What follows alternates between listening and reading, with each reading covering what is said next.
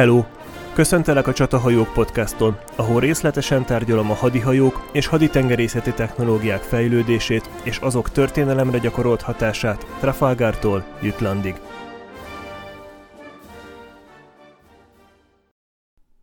Huszonkettődik epizód A világ nem elég 1578. augusztus 4-én első Sebestyén portugál király elesett a Xár al-Kabiri csatában, így a portugál korona első Henrikre, a korábbi uralkodó nagybátyjára szállt. Henrik nővére pedig történetesen második Fülöp spanyol király anyja volt. Így amikor másfél évvel később Henrik is elhunyt, Fülöp, mint a portugál korona jogos örököse, Alba hercegének vezetésével hadsereget küldött Portugália elfoglalására. A trónt bitorló első Antal, Henrik unokaöccse, aki nem mellesleg házasságon kívül született, pár hónapig ellenállt, de augusztusra az ország spanyol kézen volt, így 1580. szeptember 12-én második Fülöp spanyol király első Fülöp néven portugál királyá is vált. Ez azt jelentette, hogy innentől már nem csak a világ első számú nagyhatalma állt az ő uralma alatt, de a második is. A Cacafuego elfogása és a világ körüli útja Anglia egyik leggazdagabb emberévé tette Francis Drake-et. Az utazás utáni években kicsit kiélvezte az angol arisztokraták számára új típusú életét. Vásárolt egy monostorból átalakított udvarházat, a Buckland Abbey-t, és a nagybátyjához hasonlóan Plymouth parlamenti képviselője lett. Drake társadalmi felemelkedése egy kiváló példája az angol társadalmi rugalmasságnak, ami pár száz évvel később az egyik nagyon fontos eleme volt az ipari forradalom beindulásának. Az üzletből meggazdagodottakat a születési arisztokrácia Angliában gyakran befogadta, és ezek az emberek a későbbi politikai befolyásukat arra használták, hogy az ipar és a kereskedelem számára előnyös környezetet alakítsanak ki. Európa más államaiban ez még 200 évvel Drake után is teljesen elképzelhetetlen volt. Drake ugyan nem volt a tengeren, hanem Angliában ült, de a haditengerészeti készülődés nem állt le. 8. Henrik után az angol haditengerészet rohamléptekkel kezdett leépülni. A helyzet olyan súlyos volt, hogy épp második Fülöp volt az, aki Tudor Mária férjeként felhívta az angol királynő figyelmét arra, hogy mennyire lezüllött a haditengerészeti ereje. A helyzet akkor sem volt sokkal jobb, amikor első Erzsébet trónra került. Ugyan az uralkodóknak mindig voltak hadi feladatokra tartalékolt hajóik, de ezek nem voltak állandóan felszerelve. Ilyen hajó volt például Hawkins zászlós hajója, a Jesus of Lübeck, vagy Drake világot megkerülő expedícióján a helyettes parancsnok Winter hajója, az Elizabeth. A Lord High Admiral feladata volt, hogy háborús időkben személyzetet szerezzen ezekre a tartalékállományú hajókra, és ő volt az, aki a flottát a csatában vezette. A segítségére volt a dologban a Haditengerészeti Bizottság, a Navy Board. Erzsébet idejére már sokadik generációs tengerészek és tengerészeti vezetők ültek ebben a bizottságban, akik nagyon is jól tudták, hogyan kell a leghatékonyabban elkölteni azt a kevés pénzt, ami rendelkezésükre állt. A bizottság kincstárnoka 1577-ben John Hawkins lett, aki a saját apósától örökölte meg a posztot. Hawkins és a hajó tervezői Philip Pett és Matthew Baker tovább gondolták azt a vonalat, amit már a Golden Hind is megkezdett. Az új hajóik, a Revenge és a Dreadnought a Golden Hind-nál is hosszabbak voltak, így az ütegfedélzeteik is hosszabbak lehettek. Ugyan Hawkins szerepe magában a tervezésben relatíve kicsi volt, de a hajók építésének megszervezésével jelentősen hozzájárult, hogy gyorsan és költséghatékonyan épüljenek ezek az új galeonok. Ő volt az, aki erőltette a tervrajzok használatát, hogy a munka a tervező távollétében se álljon le, és ő alapította a Chatham ládát is, ami a haditengerészeti rokkant nyugdíj egy formája volt. 1583-ra a helyzet ismét úgy állt, hogy Erzsébet második Fülöp tyúk szemére akart lépni, ezért Hawkins megkapta az engedélyt, hogy egy rajtaütést szervezzen. Az nem is volt kérdés, hogy kivezesse a küldetést. Az ekkor már kissé pocakos, de még mindig tett vágytól égő Sir Francis Drake. A terv ezúttal nem egy privatér hadművelet volt, hanem rendes haditengerészeti támadás a spanyolok tengeren túli területei ellen. Drake az angol haditengerészet admirálisaként és az angol haditengerészet hajóival indult útnak. Ez volt a történelemben az első alkalom, hogy angol tengeri erőt stratégiai távolságban vetettek be. Drake raja 22 hadihajóból állt, az zászlós hajója pedig a 600 tonnás Elizabeth Bonaventure volt. Helyettesének egy másik híres Erzsébetkori tengeri kutyát, Martin Frobisher altengernagyot jelölték ki. Drake célpontjai a Spanyolország és Amerika között közlekedő kincses konvojok voltak, és úgy döntött az első ütést a legváratlanabb helyen viszi be. A flotta 1585. október 11-én az észak-spanyolországi kikötővárosnál Vígónál tűnt fel. Az emberek a parton rémülten súgtak össze. Eldráke visszatért. Az angolok elfoglalták a várost, és egy hétig vártak egy kincses flotta feltűnésére, de hiába, a flotta nem sokkal előttük indult tovább Cadiz felé. Túl sokáig nem akarták húzni ennyire közel a spanyol közigazgatás szívéhez, ezért másfél hét után felmarkolták, amit lehetett, és elindultak a zöldfoki szigetek felé, hogy onnan indulva keljenek át az Atlanti óceánon. Az átkelés alatt járvány tört ki a hajókon, valószínűleg Pest is, és mire 1584 elején megérkeztek a Karibi-szigetekre, Drake 2400 emberéből 500 halott volt. A flotta gyorsan rávetette magát Santo Domingo kikötőjére Dominikán. Drake a privatérok klasszikus húzásához folyamodott. Miután elfoglalták a várost, váltságdíjat követelt, hogy ne gyújtsa fel. A spanyolok 25 ezer pezót fizettek neki. Drake feltöltötte a készleteit, és tovább indult Cartagena elfoglalására. Cartagena az egyik legnagyobb város volt Spanyol-Amerikában, de az angolok egy pár órás csata után relatíve könnyen bevették. A spanyolok itt 30 ezer fontnyi pezót fizettek váltságdíjként. Drake hajóin továbbra is pusztította Pest is, ezért 300 felszabadított rabszolgával tupírozta fel a létszámot. A raj tovább indult Havanna felé, de Drake végül meggondolta magát, és Florida érintésével hazafelé indultak. A flotta még megállt az első amerikai telepen Roanoke szigetén Virginiában. A telepet Walter Raleigh egy évvel korábban létesítette, de az embereknek eddigre elege lett az új világból, és inkább visszatértek Angliába Drake hajóin. Ez a rajtaütés nem csak azt bizonyította, hogy az angol haditengerészet már képes a saját huni vizeitől távolabb is csapást mérni, hanem azt is, hogy Spanyolország nem csak a kolóniái, de Európában is védtelen. A rajtaütés nagyobbik részében pedig Drake kabinjában ott lógott falra tűzve második Fülöp király lobogója, amit Santo Domingónál zsákmányoltak, rajta a mottóval, amit a spanyol király a portugál trón megszerzése után vett fel. Non sufficit orbis. A világ nem elég. Dréknek sem volt az. Ez az akció volt az utolsó csepp, második Fülöpnél betelt a pohár. Anglia protestáns uralkodójának mennie kell. Igazából Fülöpnek több olyan oka is volt, amik külön-külön is elegek lettek volna egy háborúra.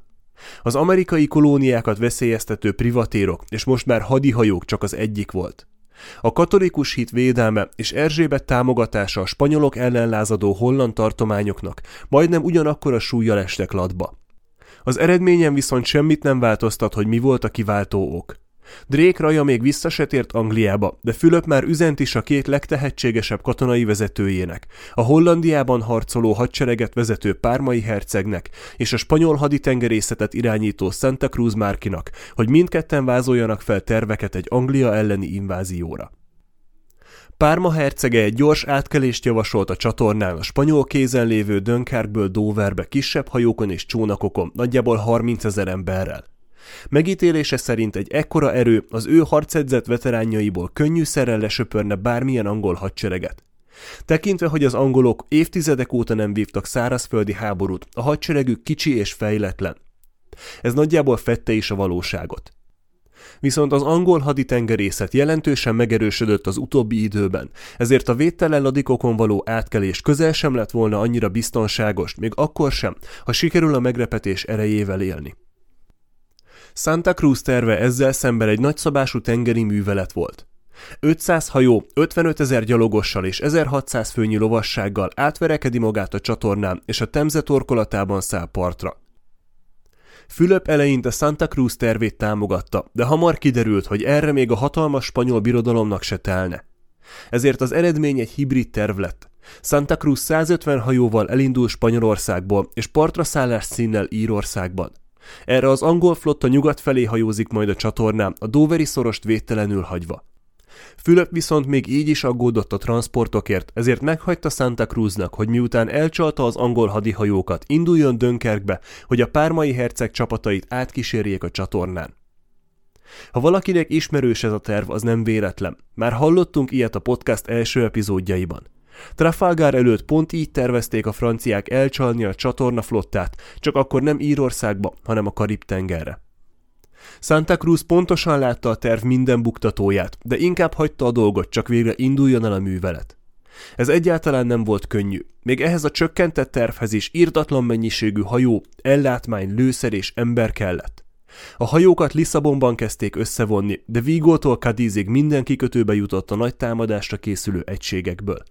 A munka keservesen lassan haladt. A birodalom minden részéből érkeztek katonák, hajók és hordók tele ellátmánnyal. Ahogy ez a hatalmas erő gyülekezett, a hajók egy része már a kikötőben állva elkezdett kifogyni az élelemből. A spanyol kincstárnak az armada minden kikötőben töltött hónapja 700 ezer dukátjába került. Ebben a helyzetben a támadást mi hamarabb el kellett volna indítani, de 1587 májusában befutott a hír. Az angolok elfoglalták Cadiz kikötőjét.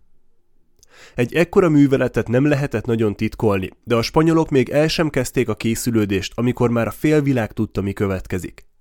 Párma hercege sürgette második Fülöpöt, hogy döntse már el, melyik tervet alkalmazzák, mert futnak ki az időből, és oda lesz a meglepetés ereje, ami az ő általa javasolt terv fontos eleme volt. Ahogy írta, már Antwerpen utcáin is azt találgatják, hogy melyik tervet választja majd a spanyol király. Ilyen körülmények között nem meglepő, hogy Erzsébet haditengerészete feszített tempóban készült a várható összecsapásra. Drake a kártahénai rajtaütés után gyakorlatilag azonnal elkezdte sürgetni, hogy indítsanak megelőző csapást a spanyolok ellen, és a honi kikötőikben támadják meg a gyülekező flottát, de Erzsébet egy ideig habozott beleugrani a nyílt konfliktusba. 1587. február 8-án a sokadik elleneszőtt és leleplezett összeesküvés után kivégeztette Stuart Máriát.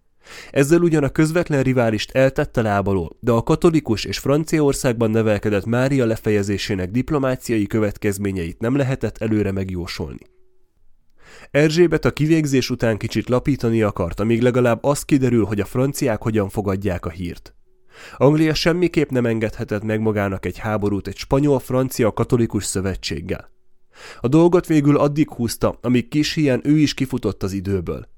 Második Fülöp 1587. április 30-án, egy nappal az angolok Cadizi megérkezése után kapta készhez a levelet Don Bernardio de Mendoza londoni spanyol nagykövettől, hogy Drake hajói április 12-én kifutottak, és a rettegett tengeri rabró valószínűleg Cadiz ellen készül.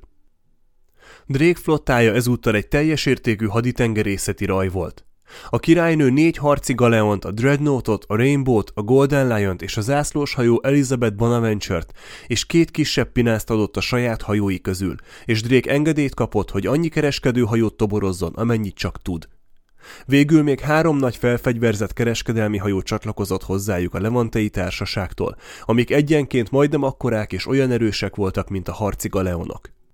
Rajtuk kívül még 7 kisebb 150-200 tonna körüli egység, valamint 11 kisebb partmenti hajó tartott az expedícióval. A művelet helyettes parancsnoka William Barra Altenger nagy volt a Golden Lionnal. A Golden Lion Erzsébet első számú haditengerészeti vezetőjének, a Lord High Admiralnak, William Howardnak, Effingham lordjának a hajója volt.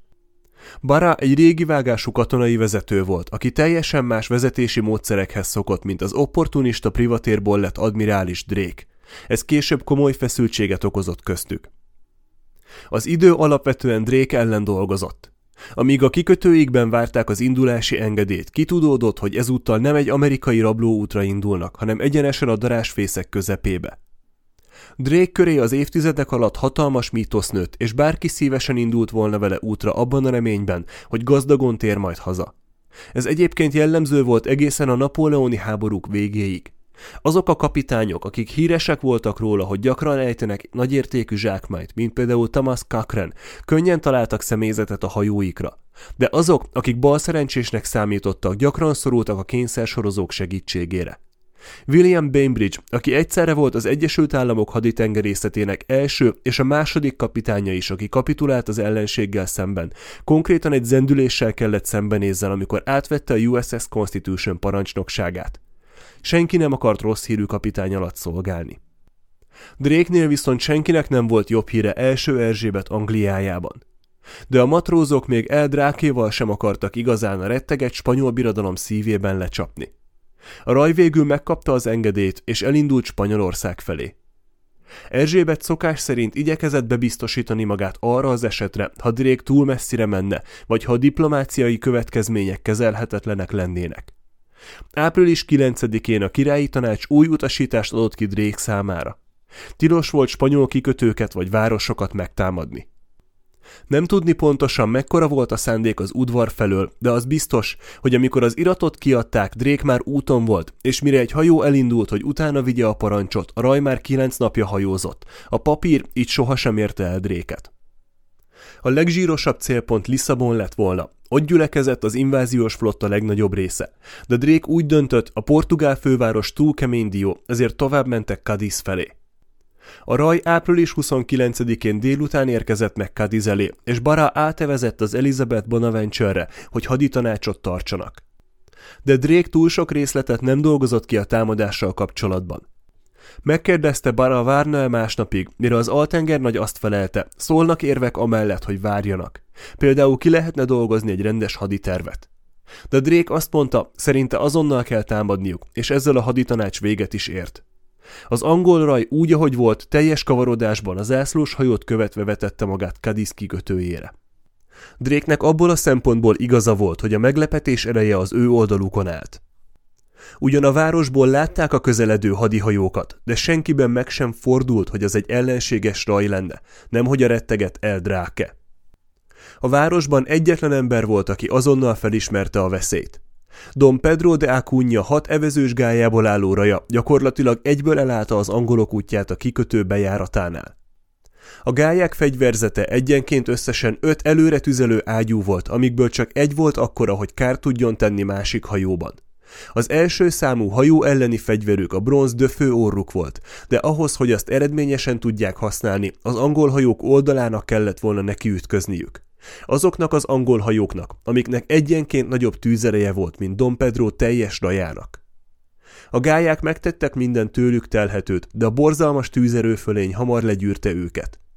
Két hajót annyira szétlőttek, hogy Drake azt hitte elsüllyesztették őket, de valójában sikerült a Cadizi öböl túlsó oldalán 6 kilométerre lévő Santa Maria kikötőjébe vánszorogniuk. Miután lesöpörték Don Pedro raját, a kikötő nyitva állt az angolok előtt. A városban teljes pánik lett úrá mindenkin. A nőket, gyerekeket és öregeket a város erődjébe próbálták terelni, de a várkapitány nem akart nem harcoló civileket az erődben, ezért nem nyitotta ki a kaput. Az erődhöz vezető út mindkét oldalán egybefüggő házak álltak, és az egész egy hosszú csatorna volt az egyik végén lezárva. Akik hátul jöttek, nem tudták, hogy erről nincs hova menni, és mire a várkapitány megértette, mi történik, 25 ember taposott halára a pánikoló tömeg.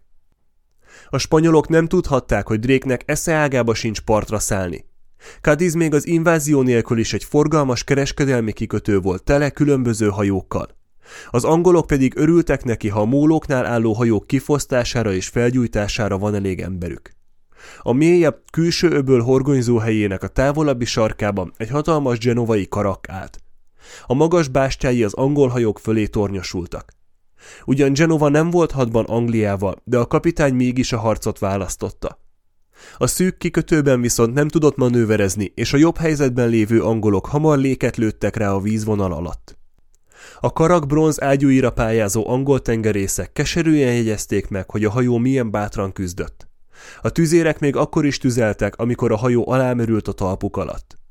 A 700 tonnás karak elsüllyedése végül minden ellenállást megtört a kikötő külső öblében, és az angolok nyugodtan rabolhatták végig a kikötőben álló hajókat. A fosztogatás és a hajók felgyújtása majdnem egész éjjel zajlott. A horgony köteleikről levágott, szabadon sodródó lángoló hajók az egész öblötbe világították. Cadiz erődítéseit arra építették, hogy partra szálló gyalogosok ellen vegyék fel a harcot. Az öbölben randalírozó hajókra csak korlátozottan tudtak tüzelni, és az angolok nagy figyelmet nem is fordítottak a parti ütegekre.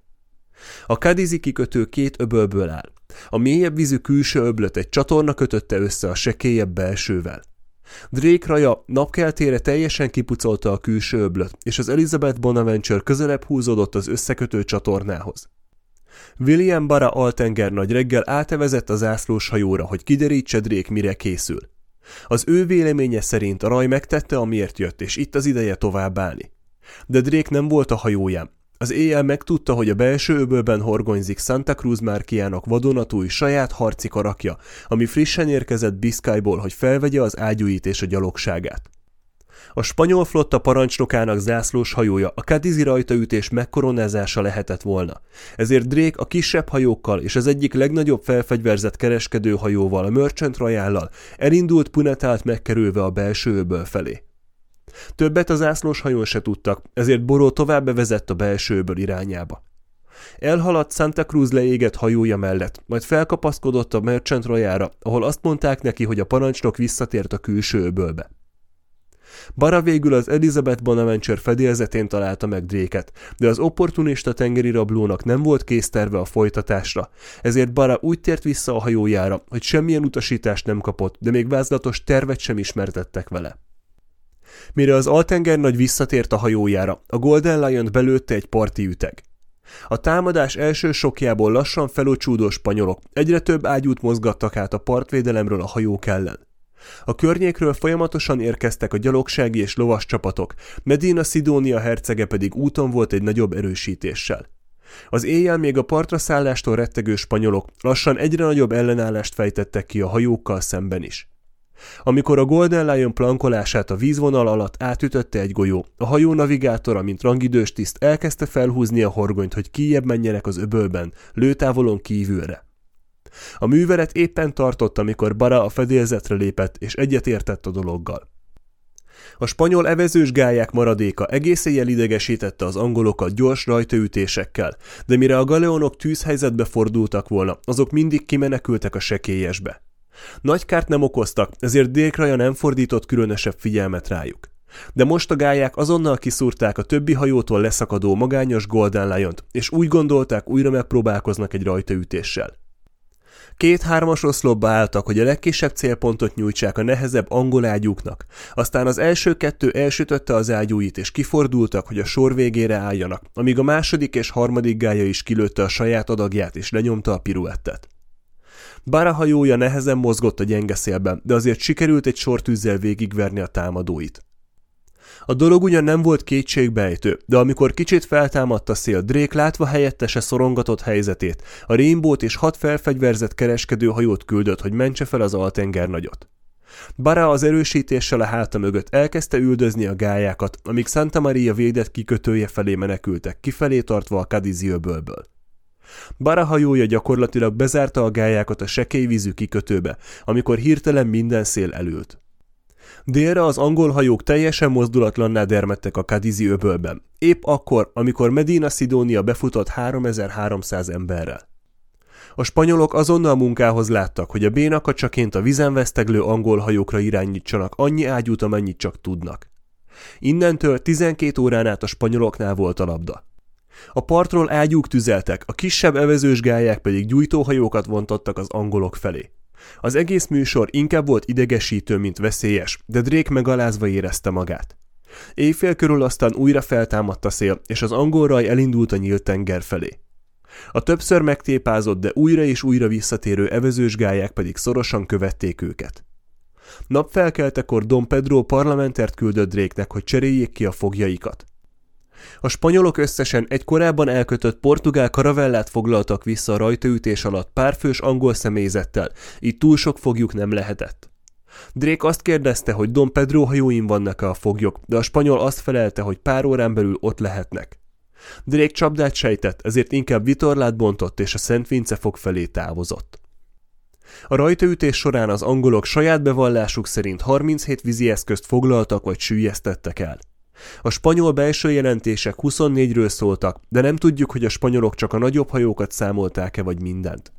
A spanyol jelentések 172 ezer dukát veszteségről írtak, amiről második Fülöp is elismerte, hogy anyagilag nem túl sok, de a bátor rajtaütés morálra gyakorolt hatása óriási volt. A spanyolok többé a saját védett kikötőikben, a flotta óra előtt sem voltak biztonságban Eldrákétól. Az angolok Cadizban megtudták, hogy Juan Martínez Recalde, a spanyolok egyik leghíresebb tengeri parancsnoka, a Szent Vince foknál cirkál, ezért Drake is arra vette az irányt. Recaldét végül nem találta, viszont elfogtak egy hajót, ami neki vitt üzenetet második Fülöptől. A király arra figyelmeztette volna Rekáldét, hogy az angolra jóval erősebb nála, és azt parancsolta kerülje a harcot Drékkel. Az angolok május 9-ig próbálták megtalálni a spanyol hajókat a Szent Vince fok körül, aztán Drake úgy döntött partra szállnak a foknál, és elfoglalják Sagres erődítményét. Mire öt nappal később az időjárás végre lehetővé tette a partra szállást, a célpont Legos kikötőjére változott. Bara viszont egyáltalán nem örült a parti rajtaütésnek. Szerinte a feladatuk a spanyol partok mentén jár őrözve, az Anglia ellen készülő invázió előkészületének az akadályozása volt, nem védtelen kikötővárosok feldúlása. Elég bátor volt ahhoz, hogy ez Drake-nek is megírja. Francis Drake viszont, ahogy már láthattuk, elég nehezen viselte, ha a parancsnoki tekintélyét aláássák, ezért Barat felmentette a posztjáról és láncra verte. Bara hiába volt a Lord High Admiral saját embere, Drake se emberre, se Istenre nem volt tekintettel, ha hatalmi rivalizálás került szóba. A földet megkerülő útján nem csak hogy kivégeztette Thomas doughty de valamivel később a saját lelkészét is kiátkozta az anglikán egyházból. Később aztán megenyhült a viszony köztük, és Drake visszafogadta Francis Fletchert. Elég nyilvánvaló volt, hogy nem csak a spanyolok számára elég kellemetlen szembe kerülni Eldrákéval, hanem a saját honfitársainak is. A Lagos elleni művelet végül nem járt nagy sikerrel. A partra szálló gyalogosok benyomultak a szárazföld belseje felé, de spanyol lovasok követték őket lőtávolon kívül, így a meglepetés ereje teljesen oda lett. A menetoszlop az első kiépített védelmi állásnál elakadt, annak ellenére is, hogy a spanyol városparancsnok nem sok esélyt jósolt a környék földműveseiből verbuvált milicistáinak a fegyelmezett angolokkal szemben. Az angolok visszavonultak a hajóikhoz, Drake pedig vitorlát bontott és egy gyors váltással partra tette a katonáit Sagres erődjénél. A tempó olyan volt, hogy az angolok már az erőd alatt álltak, amikor Lagosba még mindig érkezett az erősítés. Nem lehetetlen, hogy a Lagoszi rajtaütés pont hogy elterelésnek lett számba. Az angolok két órányi kemény harc árán elfoglalták Sagres erődjét, mire a környék többi megerősített pontja is megadta magát. Drake nem tervezte befészkelni magát. Az ágyukat legurították a domboldalon a vízhez, ahonnan a hajók fel tudják őket venni. Aztán felgyújtották az erődítéseket, és továbbálltak. Öt nappal később az angol raj horgonyt vetett Lisszabon előtt. Annál a városnál, aminek a kikötője volt az inváziós flotta fő gyülekezőpontja, és ahol Santa Cruz márkiának a fő hadiszállása is volt. A spanyolok azonnal elkezdték találgatni, hogy az angolok hol fognak partra szállni, és erősítést küldtek az összes szóba jöhető helyre. Drake látta, hogy a meglepetés nincs velük, ezért a partra szállás helyett inkább visszatért Sagreshez, hogy feltöltse az ivóvíz készleteit. Annak ellenére, hogy nem támadta meg Lisszabont, Drake hajóinak Pimasz megjelenése pár száz méterre a spanyol erők központi hadikikötőjétől óriási pszichológiai hatással volt a spanyolokra. Drake hírneve már amúgy is hatalmas volt, de ez a rajtaütés sorozat konkrét Drake fóbiát váltott ki a spanyol tengerészek körében. Az armada támadása alatt a spanyol jelentések folyamatosan Drake-ről írtak. Minthogyha a rabszolgakereskedőből lett admirális mindenhol ott lett volna. A spanyolok minden angol hajóra azt hitték, hogy a retteget eldráke az. Ez a paranoia jelentősen hozzájárult, hogy az erre amúgy is hajlamos spanyolok stressz helyzetben teljesen pánikba estek de erről részletesen majd a következő epizódban lesz szó. A következő tíz napban a flotta nagyobb hajóit javították Sagres kikötőjében, amíg a kisebb egységek szigorú vámot szedtek a környék halász és kereskedő hajói között. Drake beszámolt róla, hogy összesen 1600 tonna hordónak való alapanyagot raboltak össze és égettek el, amiből ha hordó készül, 25-30 ezer tonna ellátmány tárolására lett volna alkalmas. Ez a veszteség a spanyol beszámolókban nem szerepel, de ha igaz, valószínűleg ez volt az, ami a legnagyobb hatással volt az armada harc képességére az Anglia elleni támadás alatt. A faanyagok a legtöbb feladatra nyersen nem alkalmasak. A zöld fa nedvesség tartalmától feldolgozás előtt meg kell szabadulni, különben a már beépített faanyag száradás közben elvetemedik. A Drake által elégetett alapanyagot nem lehetett azonnal pótolni, a fa szárításához hónapok kellettek. Az armada így nagy mennyiségű zöld fából készült hordót volt kénytelen magával vinni, amikből minden szivárgott, amit beléjük raktak, ez pedig hozzájárulhatott ahhoz, hogy a spanyol hajók szélsebesen fogytak ki az ellátmányból a támadás alatt. De még egyszer mondom, ez csak az angol beszámolókban jelenik meg, spanyol feljegyzések nem maradtak fönn hordó témakörben. És hogy hol volt Santa Cruz, amíg Drake hetekig randalírozott a Szent Vince fog körül? Sehol. A világ legfélelmetesebb hadigépezete bénakacsaként várta az ágyukat és a katonákat a hajóihoz.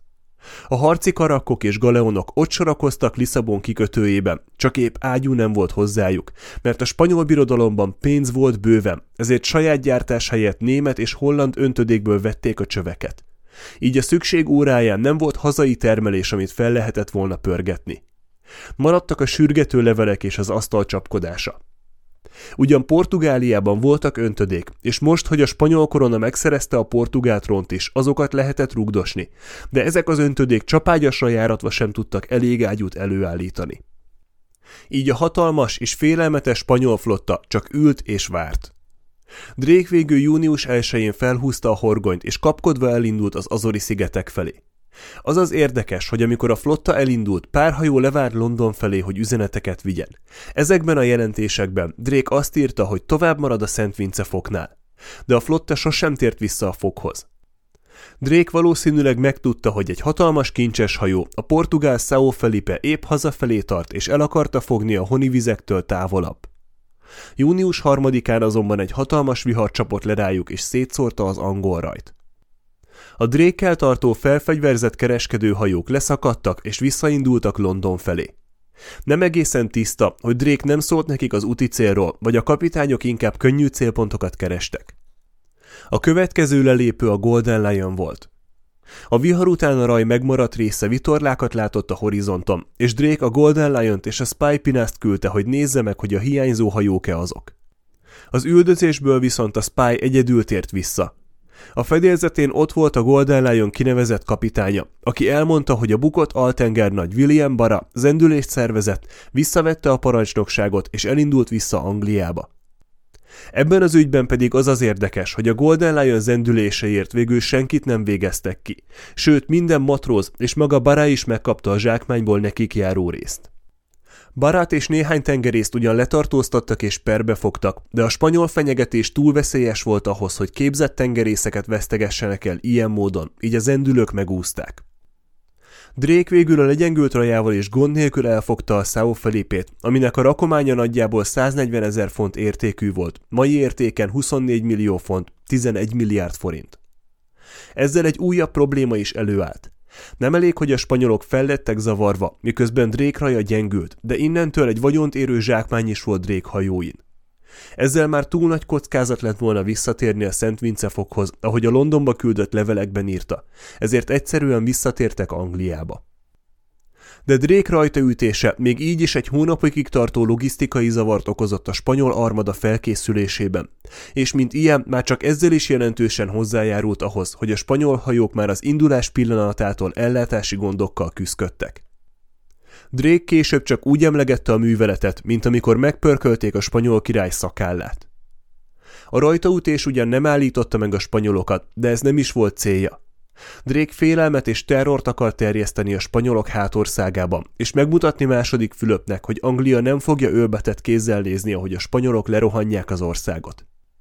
A dolog pszichológiai hatását pedig nem lehet eléggé hangsúlyozni.